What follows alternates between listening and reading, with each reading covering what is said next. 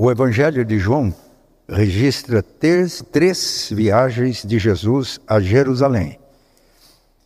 Ele nasceu em Belém da Judéia, como sabemos, mas foi criado em Nazaré, na região da Galileia. E o Evangelho de João registra três viagens, três por ocasião de Páscoa. Então foram três Páscoas. Essa é uma das bases para entender que o ministério de Jesus durou cerca de três anos, três anos e meio. O texto que nós vamos ler, Jesus tinha ido a Jerusalém, participado da festa da Páscoa e estava voltando para Galiléia. Neste retorno de Jerusalém, ele chegou à região de Samaria, que fica entre a Galiléia e Judá, no sul, e houve aquele encontro com a mulher samaritana. E a vida daquela mulher foi transformada pela presença e ação de Jesus. O texto que nós vamos ler prossegue essa narrativa. João, capítulo 4, a partir do versículo 43. Passados dois dias, saiu Jesus dali e foi para a Galiléia, saiu lá da região de Samaria. Porque o próprio Jesus testemunhou que um profeta não tem honra na sua própria terra. Ele foi criado, começou seu ministério na Galiléia. Assim, quando chegou à Galiléia, os galileus o receberam, porque viram todas as coisas que Jesus tinha feito em Jerusalém por ocasião da festa à qual eles também tinham comparecido. Jesus foi outra vez a Caná da Galiléia onde tinha transformado água em vinho. E havia ali um oficial do rei, cujo filho estava doente em Cafarnaum. Quando ouviu dizer que Jesus tinha voltado da Judéia para Galiléia, foi até ele e pediu-lhe que fosse curar o seu filho, que estava morrendo. Então Jesus lhe disse: Se vocês não virem sinais e prodígios, de modo nenhum crerão. O oficial pediu mais uma vez: Senhor, venha antes que meu filho morra. Jesus respondeu: Vá, o seu filho vai viver. O homem creu na palavra de Jesus e partiu. Quando já estava a caminho, os seus servos vieram ao encontro dele, anunciando-lhe que o seu filho estava vivo. Então perguntou a que horas o seu filho havia se sentido melhor. Informaram: Ontem, a uma da tarde, a febre o deixou. Com isso, o pai reconheceu que aquela era precisamente a hora em que Jesus tinha dito a ele: O seu filho vai viver. E ele e toda a sua casa creram. Esse foi o segundo sinal que Jesus fez depois de ir da Judéia para a Galiléia. O que é que esta passagem nos ensina? No mês de junho, o tema geral das nossas reflexões e pregações é Tocando Corações. E no dia 17 e 18 nós teremos aqui a presença, ou as presenças do presbítero Odilon, da sua esposa, pastora Andréia, e do filho Lucas, que vão, durante todo o dia de sábado, compartilhar conosco a palavra e as suas experiências. E no domingo, pastor, o presbítero Odilon e a sua esposa vão pregar aqui no culto da manhã, dia 18. Tocando corações. O pastor Kleuber, domingo passado, mostrou como Deus tocou o coração de Naamã, um homem poderoso, importante, chefe do exército da Síria, porém leproso. De uma maneira muito simples por meio de uma escrava que estava a serviço da esposa de Naamã. E uma mensagem extremamente simples. Se o meu Senhor comparecer diante o profeta que está em Israel, ele seria curado da lepra. E o rei enviou Naamã, que foi ao rei, o rei ficou perturbado. O profeta Eliseu soube e disse: Deixa que ele venha a mim ele vai saber que há profeta em Israel. A maneira como Deus toca, às vezes, não é da nossa maneira. Porque o profeta, ao invés de sair e receber Namã como um ministro de Estado, todas aquelas honras, ele nem saiu de onde ele estava, mandou o servo dizer para Namã: vai e mergulha sete vezes no Rio Jordão. Namã ficou bravo. Se é para mergulhar no rio, Arbana e Farfar, os rios de Namá, são melhores do que todas as águas de Israel. E estava voltando leproso, bravo. Quando os seus servos, que tinham maior respeito por ele, disseram: Meu pai, se o profeta tivesse pedido uma coisa difícil, o senhor não faria? Foi tão simples, mergulhar. Ele foi a primeira, a segunda, a terceira. Talvez ele olhasse para os servos sete vezes, Senhor. E na sétima vez, ele foi radicalmente curado.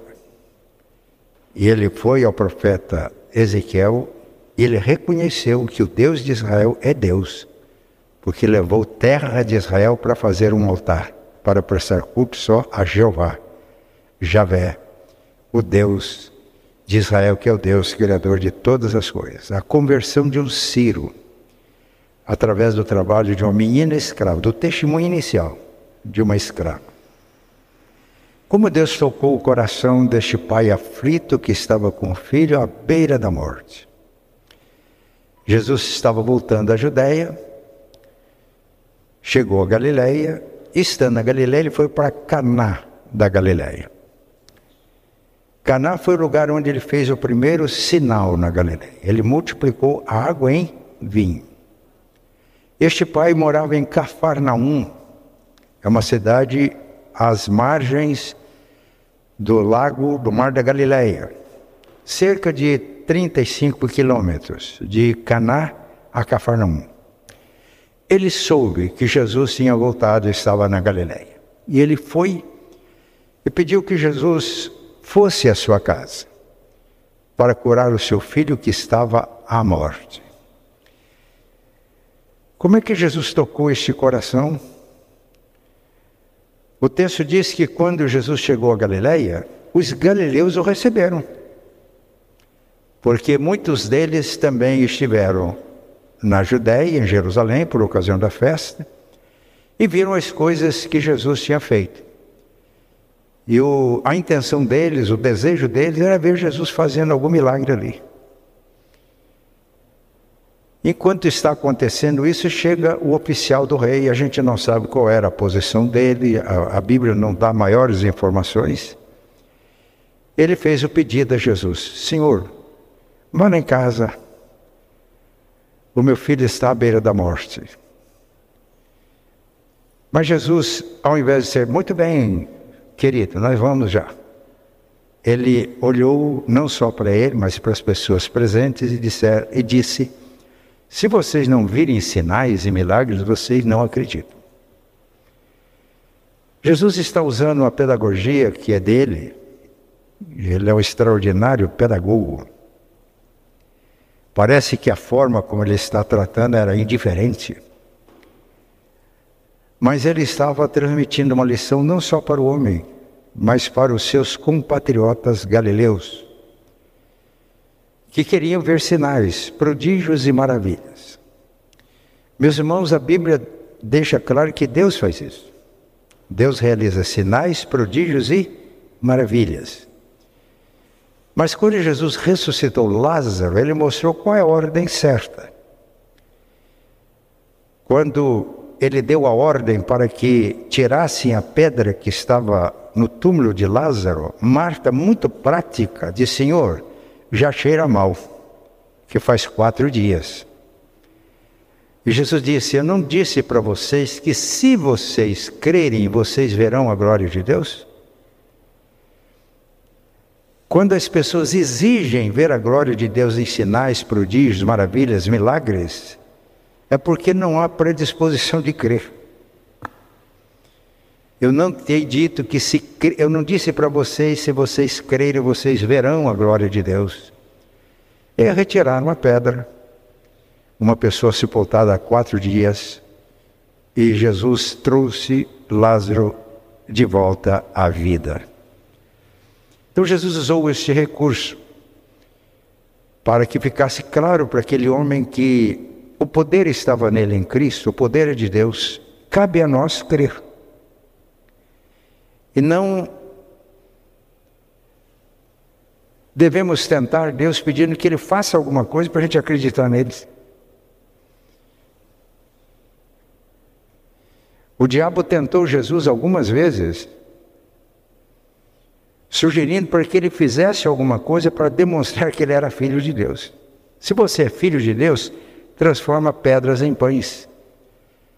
Se você é filho de Deus, lá no lugar alto do templo, lança abaixo que está escrito na Bíblia que os anjos vão sustentar.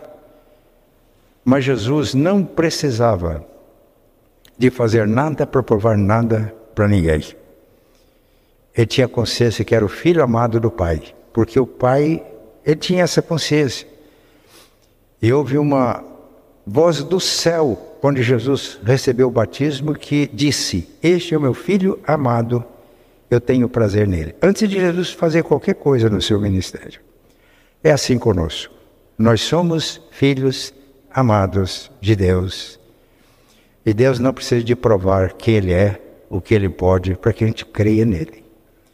Jesus então usou esta estratégia para despertar a fé no coração do homem. No entanto, o homem já demonstrava fé. E a fé, meus irmãos, ela, ela acontece em atitudes, em atos, em ações. Que ao saber que Jesus estava em Caná da Galiléia, ele fez uma viagem de Cafarnaum a Caná. Como eu já disse, cerca de 35 quilômetros. Mas ele precisava de receber a palavra, de ser instruído pela palavra. Ele não se não ficou é, magoado com Jesus. Não é bem o que eu vi desse homem. Eu achei que ele fosse mais atencioso. Mas ele simplesmente insistiu: Senhor, vamos logo, antes que meu filho morra. E aí acontecia algo extraordinário. Jesus disse: Vai. Nota, ele estava convidando Jesus para ir com ele até Cafarnaum fazer uma oração poderosa, não é, não é assim que a gente espera? E devolver a criança nos braços do pai, talvez muita gente assistindo, aplaudindo aquela maravilha. Mas ninguém viu nada. Ele diz: Vai que teu filho vive, ou vai viver. Simplesmente ele creu na palavra e foi. Aqui está o ponto. A Bíblia diz que a fé vem pelo ouvir e ouvir a palavra. A nossa fé está fundamentada na palavra de Deus. O justo viverá da fé. Eu estava um dia, a gente passa por crises, todos nós, crises existenciais, pastor também passa, pastor sente dor, às vezes fica abatido, e no domingo eu estava tão abatido que eu não tinha força para pregar e já estava escalado para pregar. E eu me lembro que fui dar uma aula antes do culto, uma aula que estava baseada na carta aos Hebreus. E quando eu abri a Bíblia, eu li esta passagem: O justo viverá pela fé. E se ele recuar, a minha alma não tem prazer nele. Essa palavra transformou toda a situação que eu estava vivendo naquela hora. A, a palavra. Ele creu e foi. Voltou para Cafarnaum. Chegou no dia seguinte. Fazer uma viagem hoje de, de Caná da Galileia a Cafarnaum é fácil, né? Naquela época era diferente. Ele chegou a Cafarnaum no dia seguinte. E quando ele ia chegando, seus parentes e talvez empregados foram ao encontro dele dizendo: O teu filho vive. Uma festa. Ele perguntou que hora mesmo ele melhorou, passou a febre. Ah, ontem, ah, na hora sétima. A hora sétima no nosso calendário aqui do Ocidente é uma hora da tarde. A uma hora da tarde. A febre passou, ele está vendendo saúde agora. E ele chegou a casa, foi uma festa. E preste atenção, o texto diz que ele e todos os seus creram em Jesus. Jesus toca os nossos corações para nos levar à fé. Porque é pela graça de Deus que somos salvos mediante a fé. Não vem das coisas que a gente faz, é um dom, um presente de Deus. Nós crescemos em santidade pela fé. Santificação é obra da livre graça de Deus, pela qual Ele nos habilita a morrer para o pecado e viver para uma vida de santidade. Quando nós servimos, fazemos alguma coisa é pela graça, mediante a fé. Paulo escrevendo aos Coríntios, ele disse que não merecia ser chamado apóstolo porque ele perseguiu a igreja de Deus, mas pela graça eu sou o que sou. E a graça não foi em vão, porque eu trabalhei mais que os demais apóstolos. E aí ele corrige, né? Não eu, mas a graça de Deus comigo. Tudo é graça. E é pela graça que somos salvos. É pela graça que somos santificados. É pela graça, mediante a fé, que nós servimos a Deus. Que essa mensagem nos incentive nessa tarde a chegarmos a Jesus. Note bem, ele tinha uma necessidade. Quando ele procurou Jesus, o que o levou a Cristo foi o seu filho que estava à morte. Foi uma necessidade. No diagnóstico que nós temos feito aqui da nossa vida de igreja, uma marca de qualidade é evangelização orientada para as necessidades. Mas o que ele recebeu foi muito mais. Porque quando aconteceu a cura do menino, ele creu na palavra de Jesus. E no momento em que ele creu, ninguém que estava em Caná da Galileia, os galileus que estavam ao redor de Jesus, ninguém viu nada. Foi uma ação de Jesus à distância. Pela fé. E quando ele chega, constata há uma alegria. Que a gente não deve, a gente deve crer na palavra, mas quando Jesus disse foi claro: se creres, se vocês crerem, vocês vão ver a glória de Deus. E ele viu a glória de Deus. E o texto diz que ele e toda a sua família creram em Jesus. Nós podemos concluir que foram salvas em Cristo. Então Deus toca os corações de maneiras mais diferentes. E o objetivo é que as pessoas sejam, abram o coração para Ele. Acolham a palavra dele como homem. E recebam dele a bênção da salvação. A palavra salvação, santificação e saúde, elas têm raízes semelhantes. Por isso que nas terças-feiras à tarde, a gente ora por enfermos, mas não são enfermos do corpo, enfermos do corpo, da alma e do espírito. E o nosso texto é 1 Tessalonicenses 5, 23. E o Deus da paz vos santifique em tudo. E santificação é vida normal, é vida saudável. E o espírito e a alma e o corpo de vocês sejam conservados íntegros e irrepreensíveis na vinda do Senhor. A Bíblia diz que o meu corpo é templo do Espírito Santo. Mas uma palavra que me incentiva, que está escrita em Romanos, que o meu corpo é instrumento de justiça. Eu preciso dele para servir a Deus. E é por isso que eu oro pedindo saúde. Saúde espiritual, saúde emocional, saúde física. Para servir a Deus. E Deus está pronto para ouvir as nossas orações quando cremos na palavra. Cremos que Ele pode fazer. Às vezes, muito mais que a gente espera, né? Eu creio que aquele homem, a motivação inicial foi a doença do filho. Mas a Bíblia diz que ele e toda a sua família creram no Senhor, uma salvação de uma família.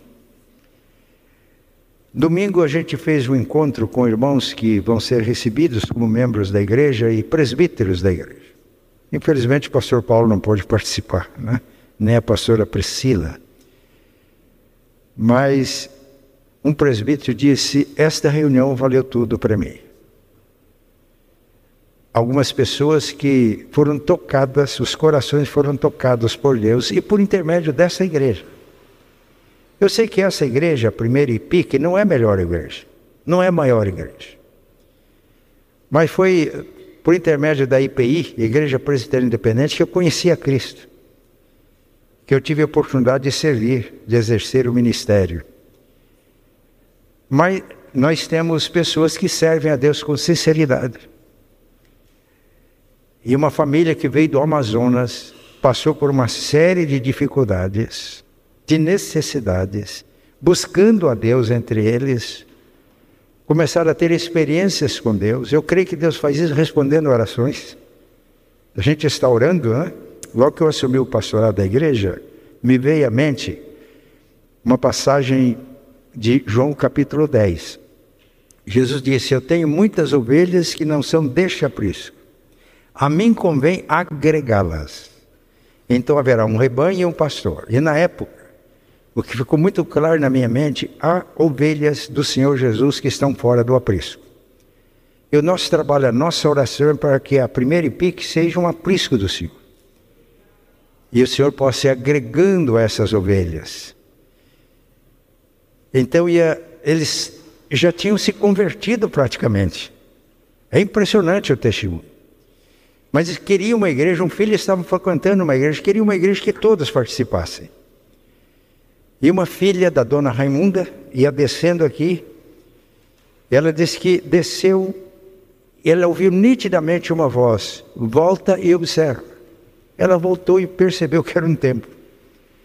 E veio, veio a mãe, veio irmã, veio o irmão, e todos agora vão, estão se preparando para o batismo, para a profissão de fé e batismo. Irmãos, é Deus quem faz. O poder é dele. Ele age de maneiras que a gente nem pensa às vezes. E ele age pela fé. Quando cremos na palavra, a nossa fé se transforma em realidade, em evento, em acontecimento, não apenas é, doutrinas, é, declarações, mas é a experiência viva com o Senhor. Que Deus nos ajude. Vamos continuar as terças-feiras. Hoje eu estou precisando de oração, hoje eu estou gripado. Deus ainda está me dando condições de, de servi-lo. Mas eu preciso de saúde espiritual, de saúde emocional, de saúde física para servir ao Senhor. E Deus quer isso. Porque Jesus disse: o ladrão só vem para roubar, matar e destruir. Eu vim para que vocês tenham vida e tenham em abundância. Por isso que o nosso objetivo nesses encontros de terça-feira à tarde, eu sei que muitos estão participando do culto online, muitos gostariam de vir, não, não têm condições de vir, mas os que vêm, vamos trazer pessoas pela fé. Não é que o poder está aqui, o irmão pode orar lá pelo amigo e Deus atender a oração. Mas quando nós oramos como corpo de Cristo, é o que ele manda fazer. Se duas pessoas na terra concordarem a respeito de qualquer coisa que pedirem, ser-lhes-á concedido pelo meu Pai que está nos céus. Por isso a importância de nós orarmos como corpo. Por isso, quando a gente aqui, os irmãos estão recebendo a oração, são a minha orientação, quem não está aqui, vamos estar no mesmo espírito, orando, intercedendo, para que Deus nos dê saúde espiritual, nos dê saúde emocional, a gente seja sempre de bom ânimo e nos dê saúde física, para que a gente possa servi-lo né? e servir os nossos irmãos.